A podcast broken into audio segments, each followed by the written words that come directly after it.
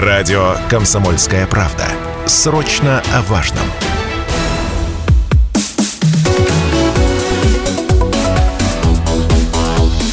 Тема дня. Добрый вечер, уважаемые радиослушатели. У микрофона Алина Покровская. В эфире программа «Тема дня». Сегодня мы заглянем на производство уникального для энергетической отрасли предприятия, на производство Южноуральского арматурно-изоляторного завода. И почему назвала я его уникальным? Ведь именно на площадке этого предприятия работают сразу несколько производств. Стекольное, фарфоровое, кузнечно-прессовое, полимерное и литейное. И в ближайшее время узнаем, как из стекла, фарфора и полимеров получается готовый продукт, каким образом определяется качество изоляторов и а, благодаря чему Южноуральский арматурно-изоляторный завод стал первым предприятием в России по выпуску изоляторов для постоянного тока. Об этом и не только сегодня поговорим с техническим директором ЮАИС Олегом Ефимовым. Олег Николаевич, добрый вечер. Добрый Рада вечер. вас видеть. Ну, давайте первостепенно введем а, в курс дела наших радиослушателей, объясним, расскажем, а, какую работу на таком масштабном большом предприятии осуществляет технический директор. А, Ну, технический директор, он отвечает за всю продукцию. То есть и за ее характеристики, за ее разработку, а, за изготовление, то есть за тех процессы, за все тех процессы, а, соответственно, и за себестоимость, если и конструкция, и технология на нем. Плюс это испытания, плюс сертификация и аттестация продукции как за рубежом, так и в России. Вот это базовые функции, которые выполняет технический директор. Ну, то есть э, качество э, равно технический директор, который за этим следит, который э, все эти вопросы моменты решает, нивелирует. Ну и по факту, да, если возникают какие-то проблемы с продукцией, то это тоже э, функции технического директора решить все э, проблемы, которые возникают как внутри предприятия, так и у клиентов. Давайте подробно поговорим о производстве. Какие на сегодняшний день виды изоляторов производит э, ЮАИС? Ну, вы уже сказали, что и фарфоровые, и полимерные, и стеклянные. Каждое производство, оно э, уникальное. И уникально оно еще тем, что, понятно, все вместе собрались и пользуются знаниями друг друга. Это тоже очень хорошо. Вот. А в основном э, то, что э, нам приносит основную часть наших доходов, это стеклянные изоляторы. Стеклянные изоляторы мы выпускаем, наверное, все типы, которые существуют в мире. И на сегодняшний день мы вторые в мире. Надеюсь, будем первыми. Ну, по стеклянным изоляторам. Фарфоровые изоляторы – это небольшая ниша. Это у нас штыревые изоляторы в основном. Вот. С ними как раз у нас возникли большие проблемы в прошлом году. В этом году мы уже их решаем, эти проблемы. Связано это как раз именно с сырьем. Основное сырье, скажем так, было с э, Украины. Сейчас, где-то последние полгода, мы подобрали рецепт уже с использованием местного сырья, причем местное сырье, которое практически находится в нашей области. Мгм. И, ну, можно сказать, выходим на прежние уровни выпуска фарфоровых изоляторов.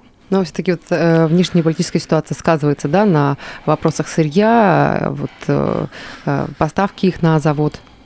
Ну, сказывается, да, потому что э, кроме вот упомянутого сырья, ну, это глина, э, также были вопросы по э, цементу, потому что э, у нас цемент используется для армирования стеклянных изоляторов. Мы использовали раньше французский цемент.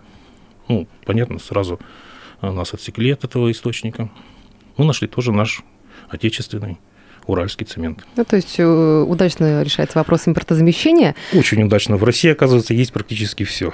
все, что необходимо. Вот насколько известно, впервые на территории России на южноуральском производстве освоили и поставили а, на поток выпуск изоляторов именно для постоянного тока. Давайте вот в нюансах разберемся, в чем вообще различие изоляторов для линии постоянного, переменного тока, в чем их особенность.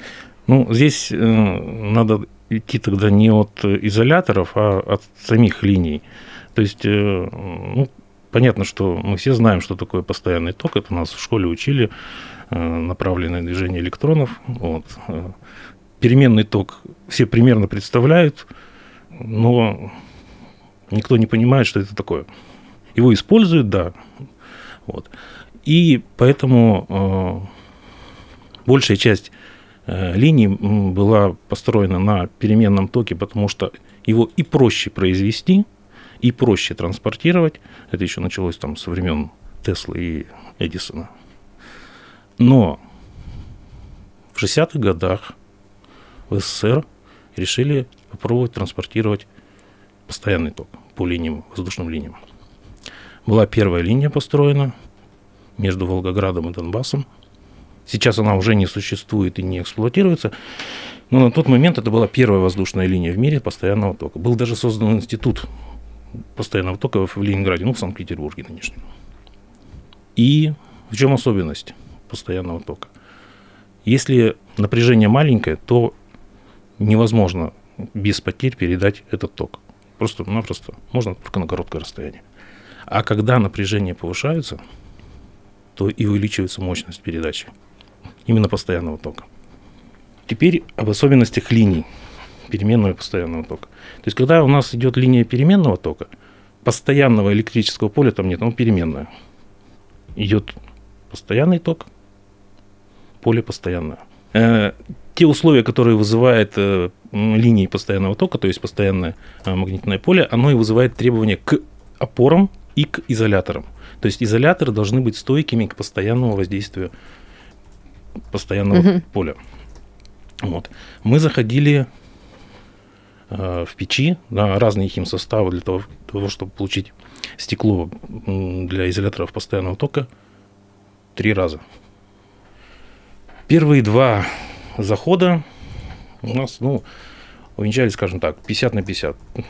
То есть, ну, что-то получилось, что-то нет. Вот. И третий раз у нас э, все получилось, мы сделали изоляторы. А, они у нас выдержали испытания в Китае, потому что европейские лаборатории нас перестали пускать на испытания. Вот. И в этом году мы уже массово стали выпускать эти изоляторы. А, Весь смысл этих изоляторов в том, чтобы изменить химсостав так, чтобы не было ионной проводимости.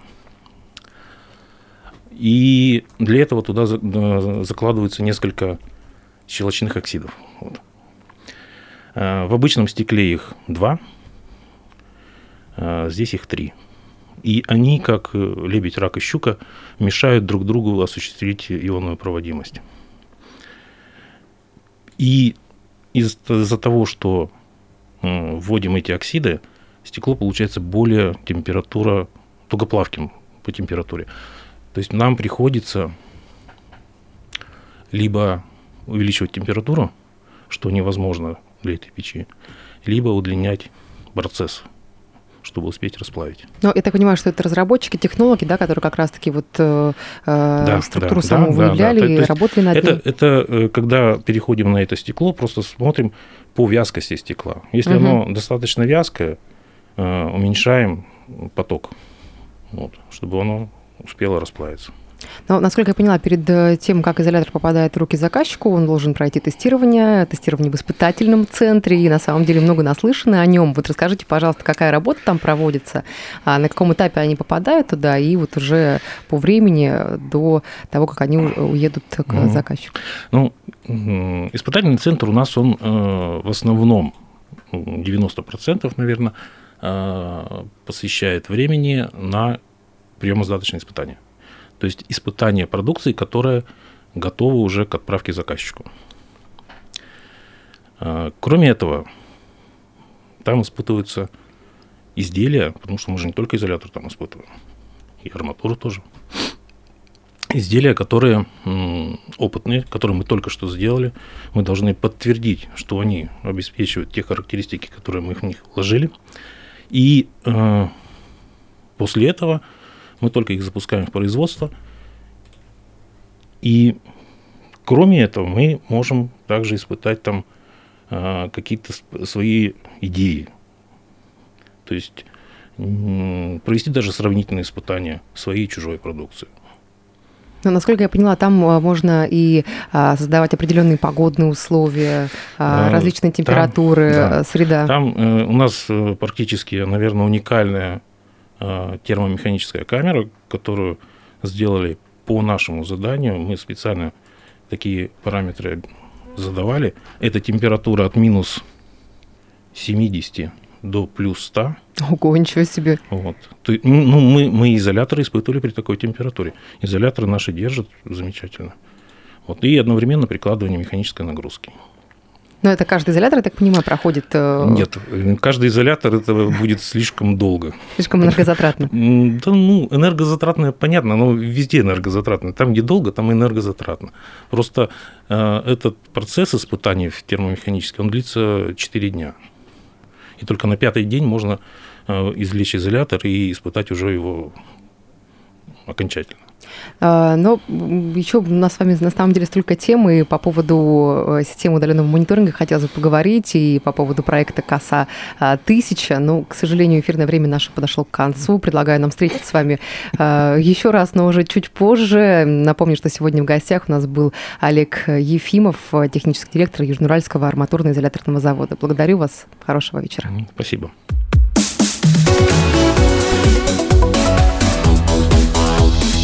Тема дня.